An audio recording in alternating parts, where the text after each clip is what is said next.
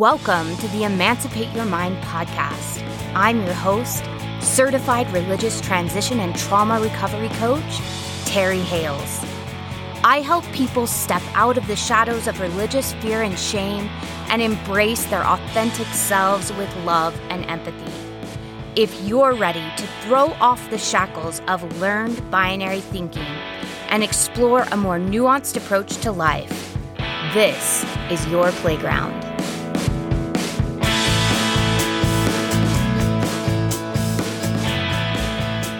Welcome back to the Emancipate Your Mind podcast.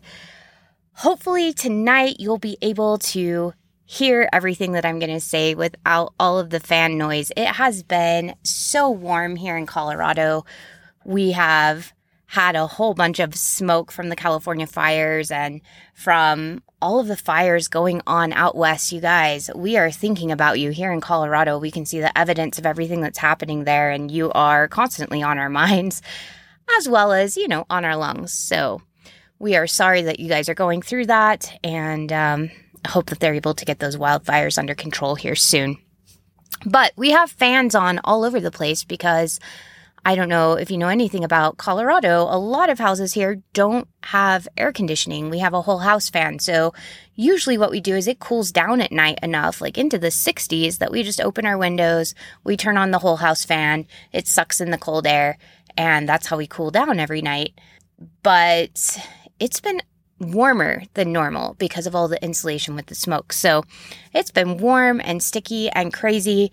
And so we have fans on everywhere. So hopefully you're not picking up lots of fan noise as I'm recording this and we'll be able to just get down into this topic today. And I have to tell you, I'm a little bit nervous to do this topic. We're going to be talking about indoctrination. And you know, sometimes it's a little difficult to talk about something without indoctrinating people, right? Because indoctrination comes from a place of bias and we all have personal bias. I want to go into this topic today and just be really, really honest that I am aware I have bias. I'm aware I am still working through my bias. I don't have all of the answers. If it ever sounds like I'm saying I have all the answers, know that I don't have all the answers. And this is a space to think freely. I'm going to do my best to talk about this issue in a way that presents both sides and also allows you to deconstruct any indoctrination you have in your life and allows you to, if you have kids or if you're teaching others, to be able to educate instead of indoctrinate, which I think is what the goal is anyway. All right, so let's just hop right into this. What is indoctrination? So, back in the 1620s, when the word first started appearing in literature, the word simply meant to teach or instruct. But since then, in our modern usage, indoctrination has a different meaning. And it means to teach a person or group of people to accept a set of beliefs uncritically. And uncritically here is the key word teaching, persuading, all of those sorts of things are fine as long as we're presenting a wide set of information, not just a little bit of information. If we're presenting a wide set of information and we aren't giving favoritism to some information over other information and people are free to choose what they believe or don't believe without fear of punishment or disappointment or being rejected, or in more severe cases with religious indoctrination, threats of hell or eternal torture or loss of like paradise and those sorts of things. Now, how does indoctrination happen? What happens is we teach a set of beliefs as facts or truth. So when we present beliefs as the truth, we ignore or dismiss all other points of view that disagree with our beliefs as bad or misinformed. So that's the very first step of indoctrination is the information that we're presenting, we present as the truth. And any other information is false. The second step is we attach a set of rewards to following the beliefs and a set of punishments to questioning or rejecting the beliefs. So rewards are often approval and praise, and punishments can range from disappointment, threats, physical punishment, or even promises, like we said, of future torment or torture.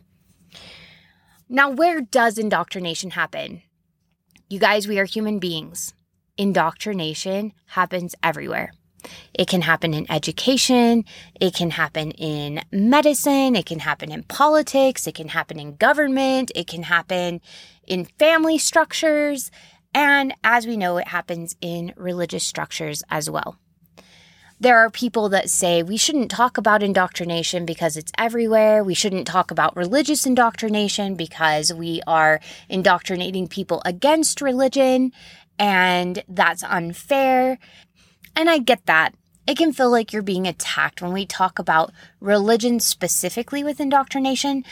But the whole reason I think we've been talking about this so much is it's easy and it has been socially acceptable to criticize indoctrination in families or manipulation in governments or in politics or in education. We can have open conversations in our society about that. But when it comes to religion, religion's really protected historically it has been given a free pass for indoctrination, whereas, say, politics hasn't.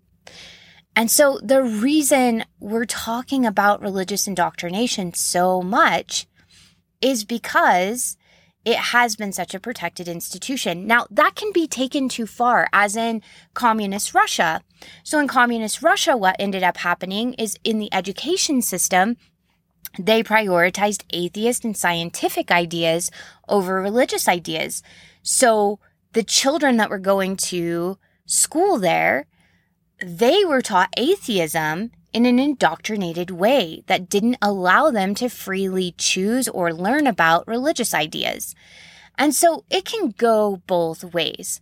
Often what happens is when we talk about religious indoctrination, it can spark a fear response. I know whenever I was highly religious and I heard people talk about indoctrination in the education system with liberal teachers and their agenda, if you will.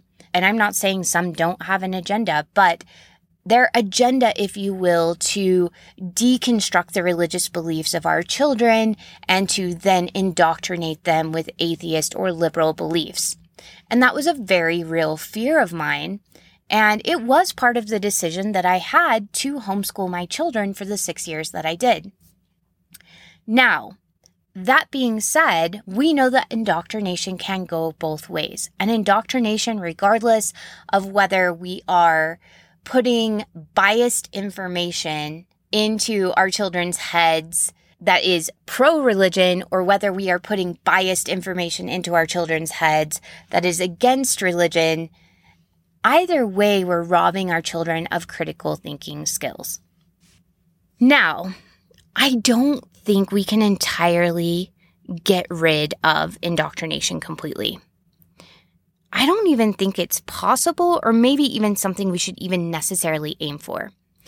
And this is why I say this. So, in the parent child relationship, very young children will need concrete guidance from parents before they have the ability to critically think.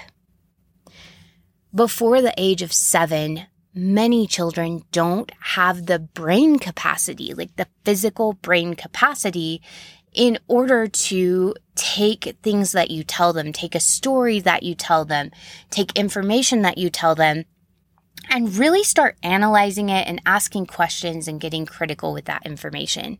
We start seeing some of that develop around the age of late sixes, early sevens, but definitely by the age of eight, nine, 10, we start seeing kids really ask questions and start to, to critically process information.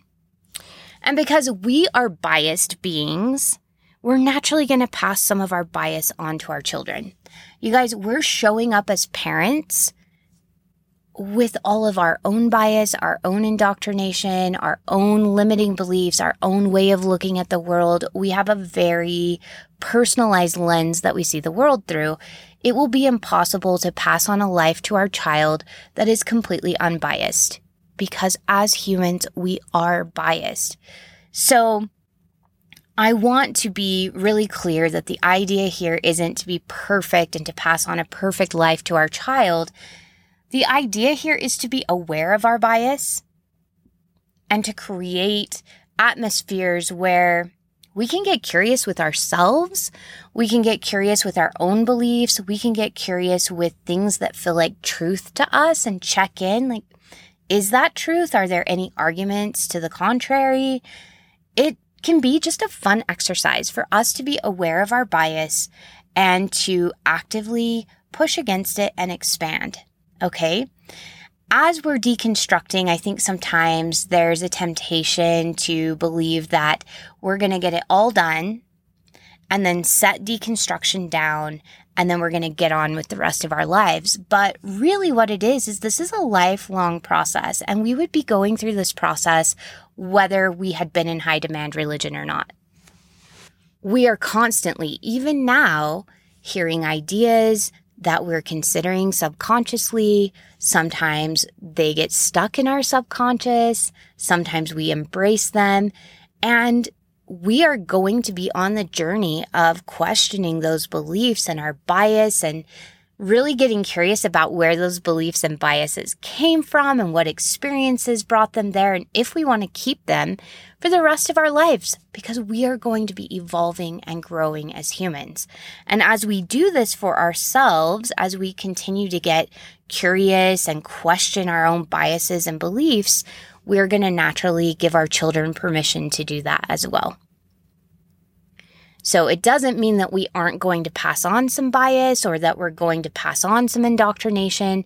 But as we're in that habit of questioning ourselves, being honest with ourselves that we might not have all the answers, being honest with our kids that we might not have all the answers, we give ourselves and our children and everyone in our circle of influence more permission to expand and to get curious with things and to question things and to have doubts and uncertainty about things. All right, let's get down. We're going to pick apart two common arguments about indoctrination that I have heard over and over and over again as I've been reading message boards and blogs and lots of different posts. Something I want you guys to know is whenever I am getting ready for a podcast, I'm not just reading materials from people who are deconstructing. I'm also reminding myself of what the beliefs look like for those who are active in the faith. I want to make sure that I'm never just completely separating myself from the world of religion. I want to stay up to date with what they think and what they believe and what's going on currently because it helps me in some ways check my own pulse, right? That I'm not just switching out one indoctrination for another. So I am constantly opening up myself to ideas not just from Christianity, but from Buddhism and from Judaism and from Islam and from Taoism, Hinduism. I love opening myself up to several different ideas and checking those against secular humanist ideas, atheist ideas. I want to have a broad range of understanding before I come to these podcasts. So I'm constantly like really trying to open up my perspective and bring in a lot of these things. But in all of these forums, except for perhaps Buddhism, in all of these forums, there is a lot of talk about indoctrination. And there are two main arguments that I've seen pop up on all these different boards several different times. I want to really go ahead and just kind of pull those apart here, okay? The first argument is that it's just teaching. And while anciently that may have been true, there are some key differences between education and indoctrination today. So I really love this quote by Jonah Canner. It says, Education opens the mind while indoctrination closes it. Education is a process driven approach to engage with knowledge and ideas of the world, and I put in parentheses without bias. Indoctrination, on the other hand, is a results driven approach that aims to instill in people a set of habits and beliefs that align with an ideology or political agenda. Now, there's a couple of really key phrases there that I want to bring out. And one is that education is process driven it really doesn't have an end result in mind. It's more about the journey and the adventure of discovering ideas and getting curious with them, talking about them, thinking critically about them, and just like looking at all of the different facets of different ideas. So it's a process, it's a journey, it's an adventure, and there really isn't a destination in mind. But in indoctrination, we're starting with the result that we want and then we're backtracking from there and deciding which information we're going to present in order to get that result. Indoctrination is really intentional. We're only presenting information that supports the result that we want to have. When I was reading on Focus on the Family, there was a blog article that was talking about how if we want children to be strong Christians, then we have a moral obligation to teach them day and night through everything that we're doing by the time that they're eight years old. That those first seven years of life are so important for parents and that we have a moral obligation to teach them the way that they should go. In fact, they use the scripture in Psalms, I believe it's Psalms 22 6 that says, train up a child in the way they should go, and when they are old, they will not depart from it. And it was just so telling that that's indoctrination when we're saying the result that we want here is strong Christian young men and young women. And therefore, we teach from the Bible, we teach from the approved materials day and night, so that when they're old, they will not depart from what we taught them before they were the age of eight. Because what are we trying to instill? We're trying to instill a set of habits and beliefs that align with the ideology. I did also find it interesting that in that same article it said if we don't indoctrinate children, that they would not become strong Christians. And so for me, this brings up some questions. Some of the questions are if the faith is something that you believe is good, and is the best way to live, then we shouldn't have to result to indoctrination. We should be able to present a wide variety of ideas. We should give the child the ability to ask questions and get curious with those ideas. We should give them the choice to choose from among those ideas or none of those ideas. And then, and only then, do we make our argument for why we believe the organization is such a good choice. And through argumentation, through critical thinking, through looking at facts, through talking back and forth, we can healthily persuade people because they have all the information, not just part of it. They have the ability to think critically and ask questions, and they're free to choose without threat or without punishment to agree with us or disagree with us. Now, if we don't have compelling reasons and we don't feel like our religion can stand up to argumentation, then we need to ask ourselves why we feel compelled to indoctrinate people with something that we don't believe can stand up to logic and critical thinking.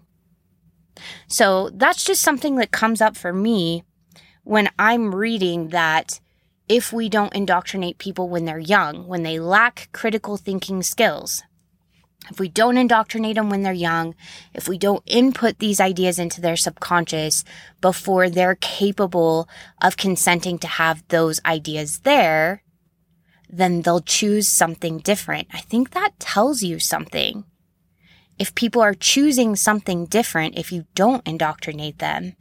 And if can't win the argument through argumentation, if you can't convince people that your organization is good through argumentation and critical thinking, then there's some more thought that needs to happen there.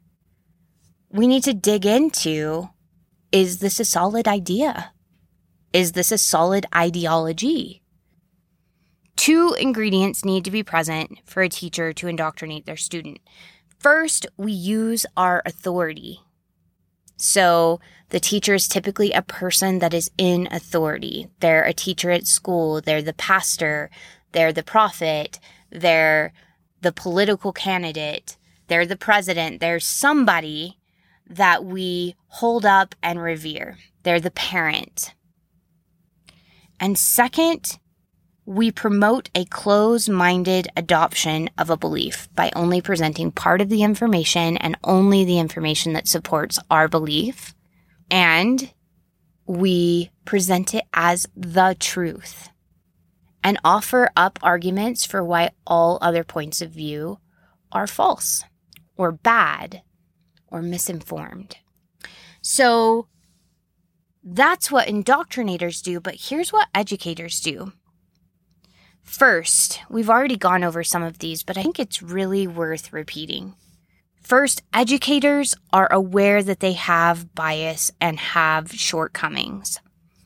If we will let our kids, students, and parishioners know that we don't have all the answers, we give them the autonomy to admit when they are unsure and the autonomy to explore that uncertainty.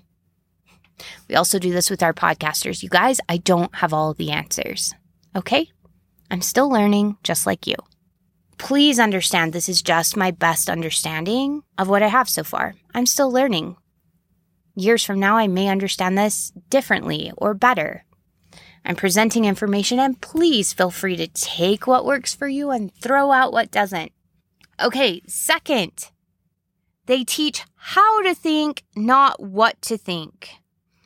David Gubler said, I tell my students that technically I don't care what they think, I just care how they think. The idea here is we teach our children, our students, our parishioners to think critically.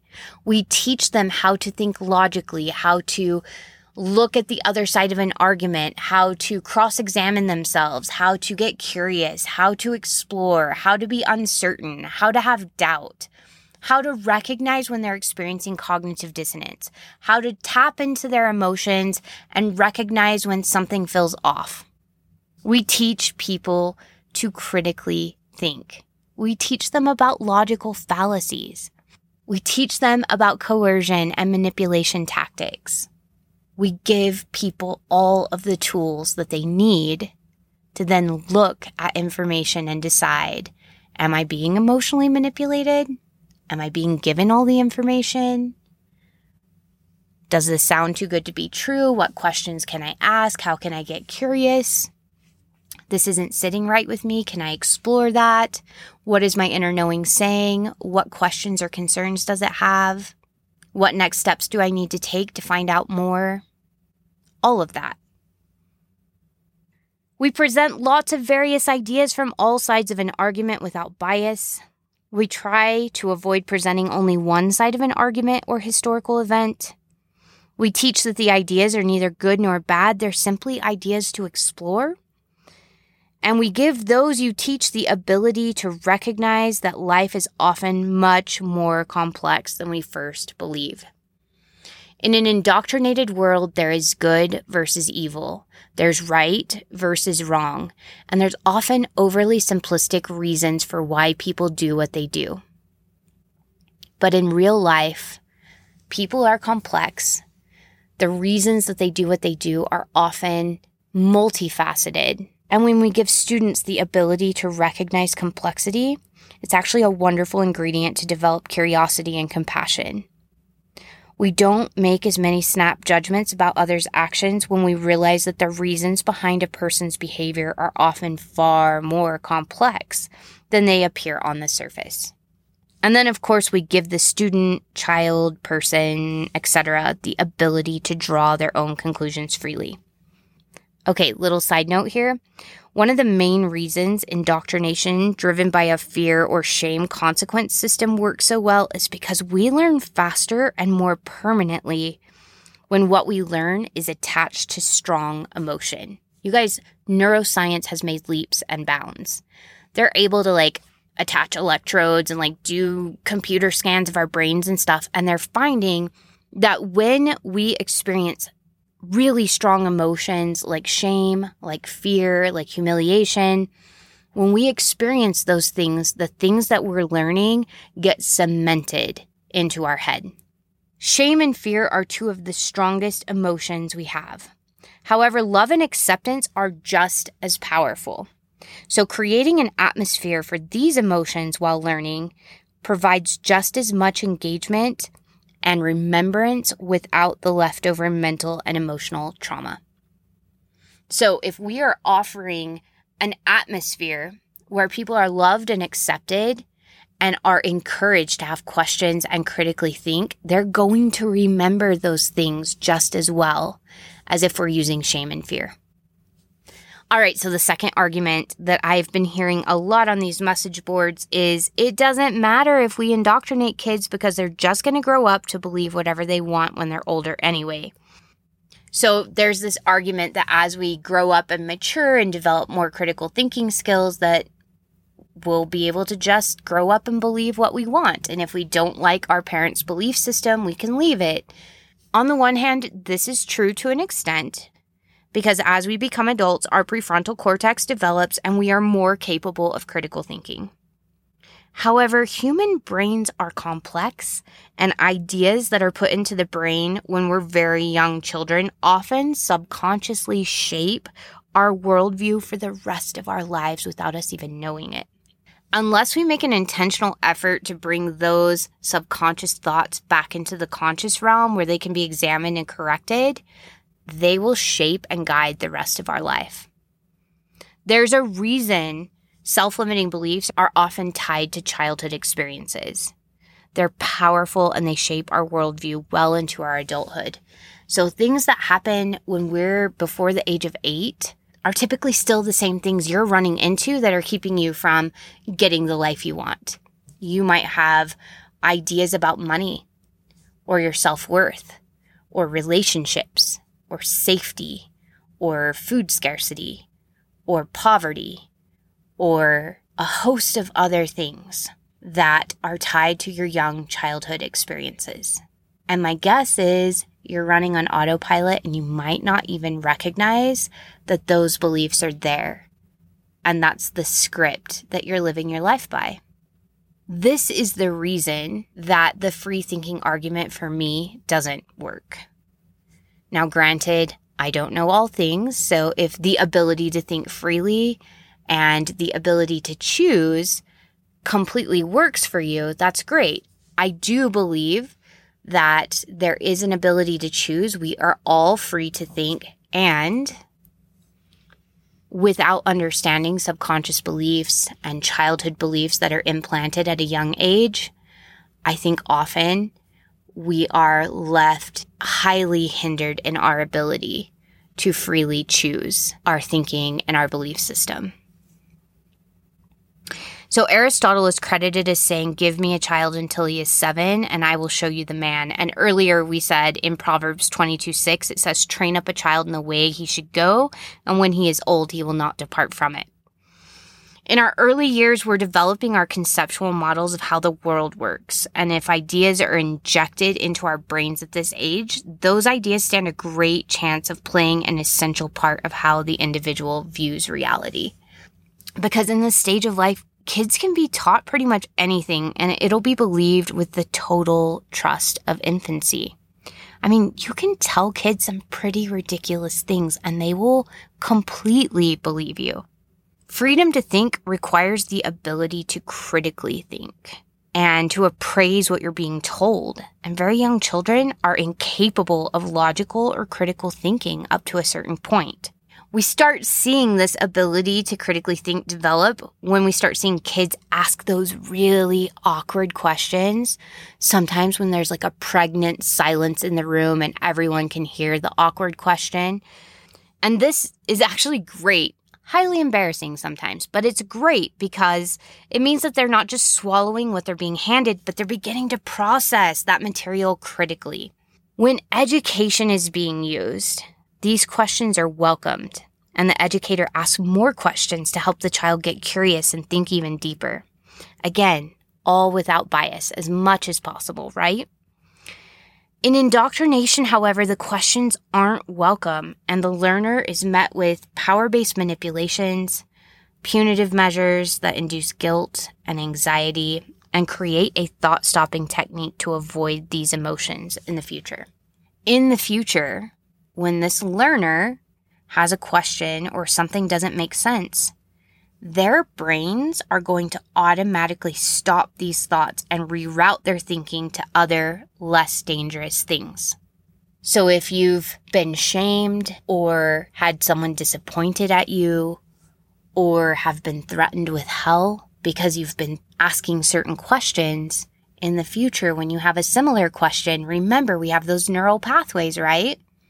Your brain's going to be like, oh, the last time we asked a question like this, we felt rejected or afraid, and it was highly uncomfortable. And so we're going to go directly over here to this thought stopping technique. We're going to shove that thought down and we're going to switch the channel to something that's safer.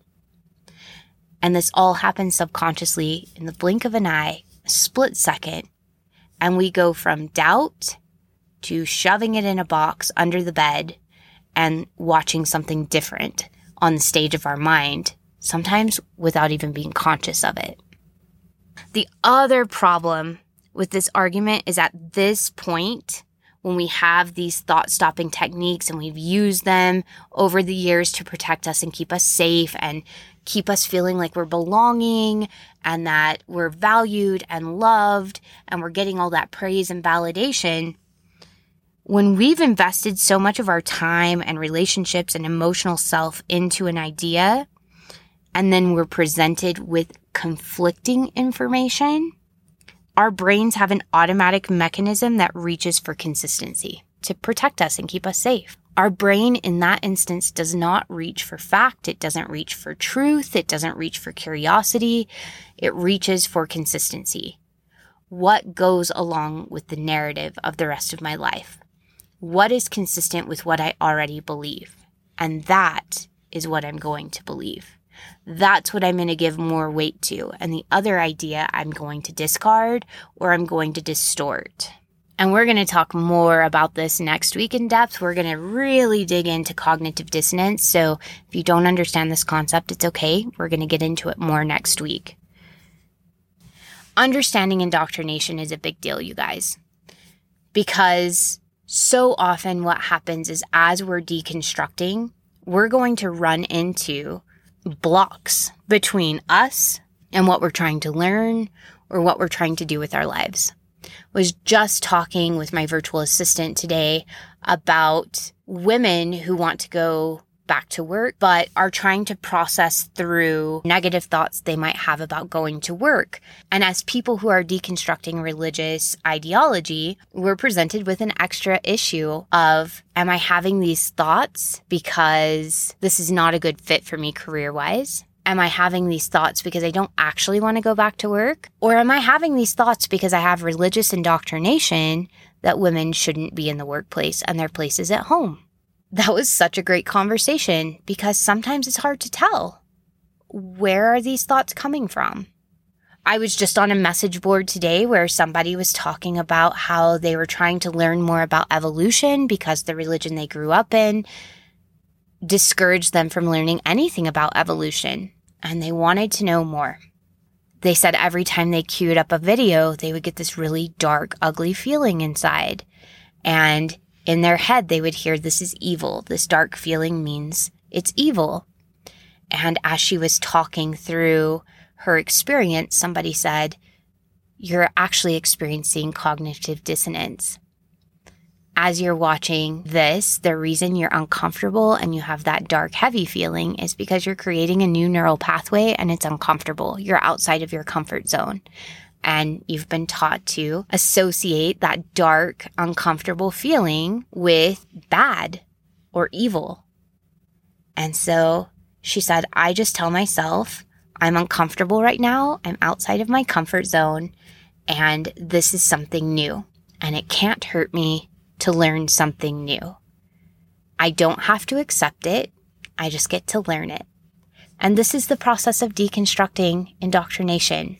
Is first of all becoming aware of the discomfort, becoming aware of the block, getting curious with it. I like to argue with my blocks. I like to put them on trial.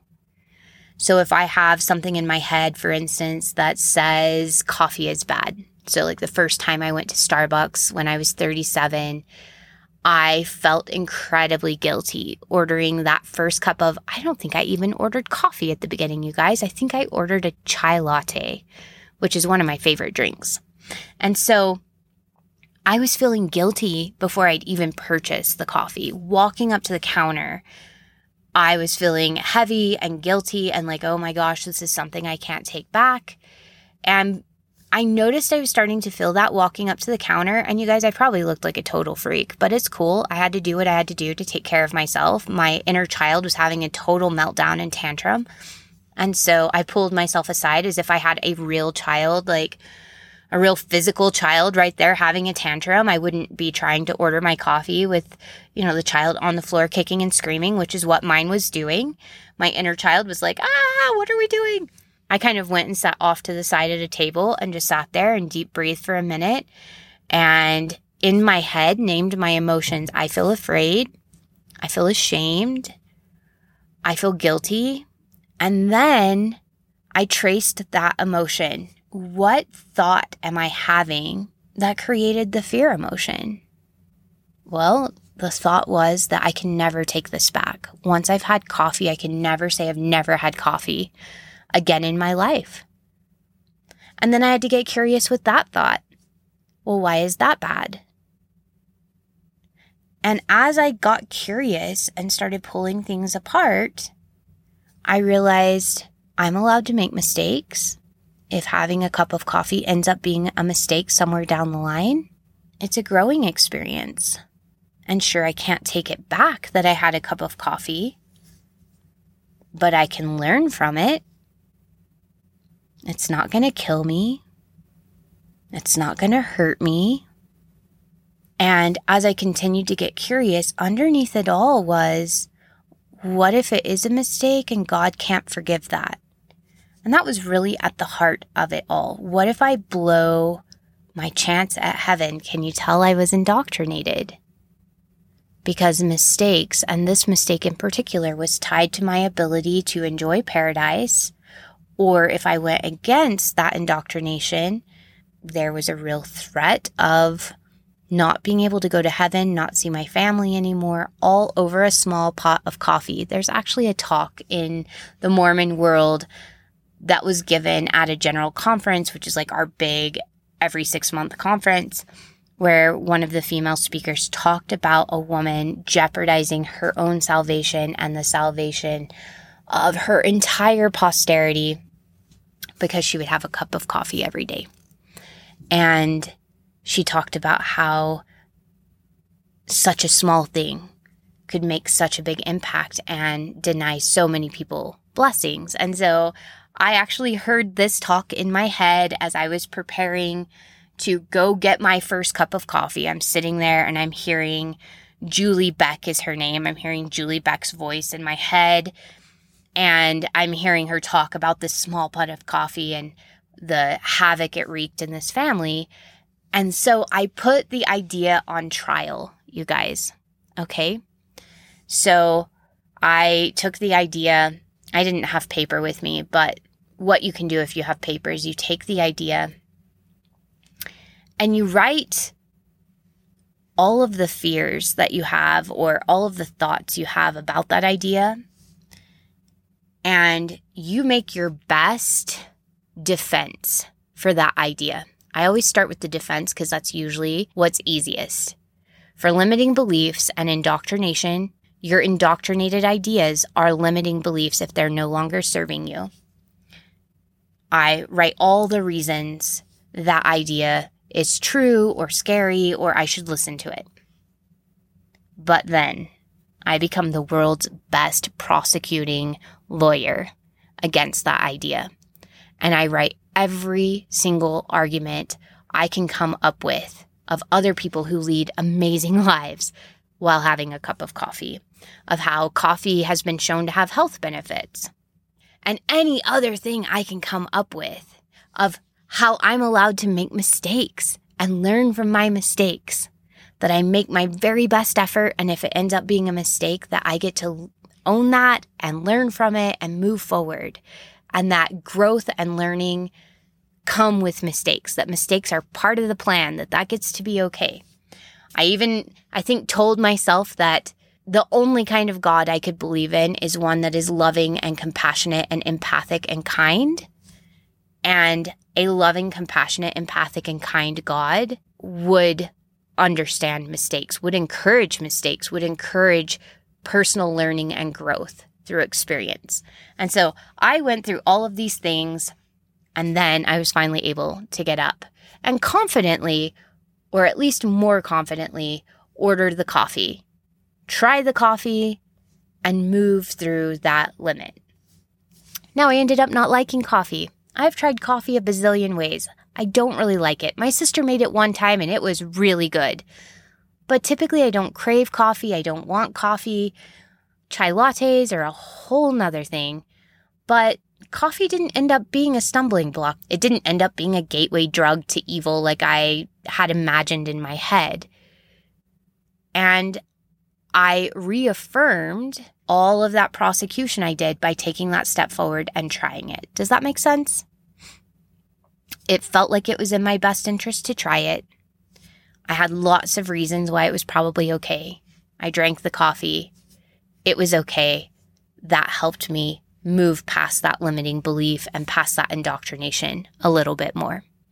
I hope this is helpful, you guys. I just feel like the more we understand about thought control, indoctrination, what is going on in our little noggins, the better we're able to take control of those thoughts and to move ourselves through those thought processes. Now, granted, when I went to go get my coffee, I was what, two weeks out of the church, maybe a month out of the church. It was not very long. That whole process took me a while because it was one of my first forays into battling against indoctrination.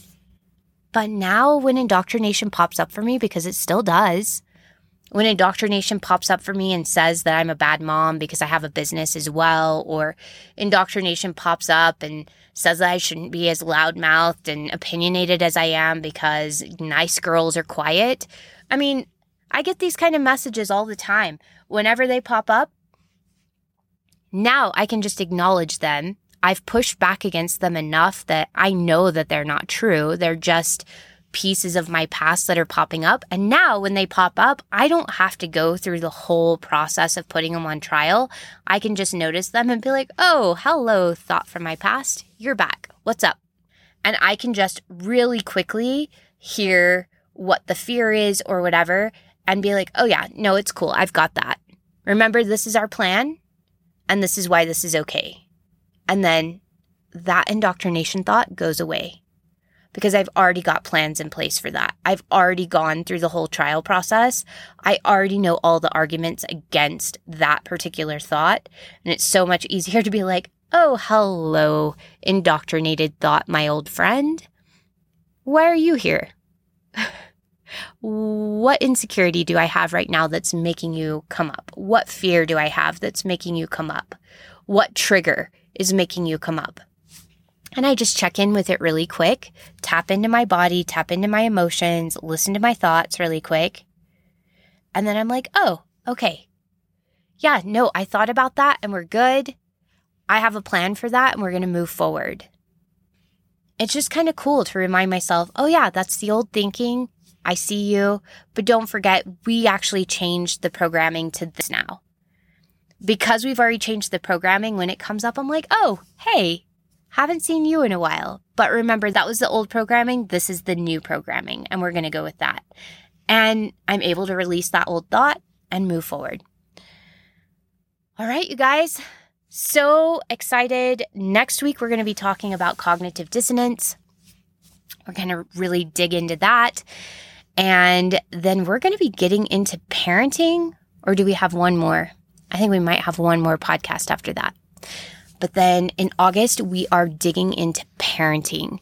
And Kevin is going to join me on the podcast. And I have a couple of other guests that hopefully will still get to do it. School is going to be in session, and so that can definitely throw some things off. But we have some guests coming in August. Kevin will be back. The last time he was here was in February, so he's going to join us again. We're going to talk about teaching children outside of religion and kind of going through some of the limiting beliefs and things that happen when we're teaching our children and helping them be moral beings and just all of that. So, thank you so much for being here today. Thanks for just processing all of this with me. I feel like I'm learning so much. I hope you're learning so much. And I can't wait to talk about cognitive dissonance. It was one of my most mind blowing realizations that first year of leaving high demand religion. It's something I love to talk about, and I can't wait to share it with all of you. And so I'll see you next week.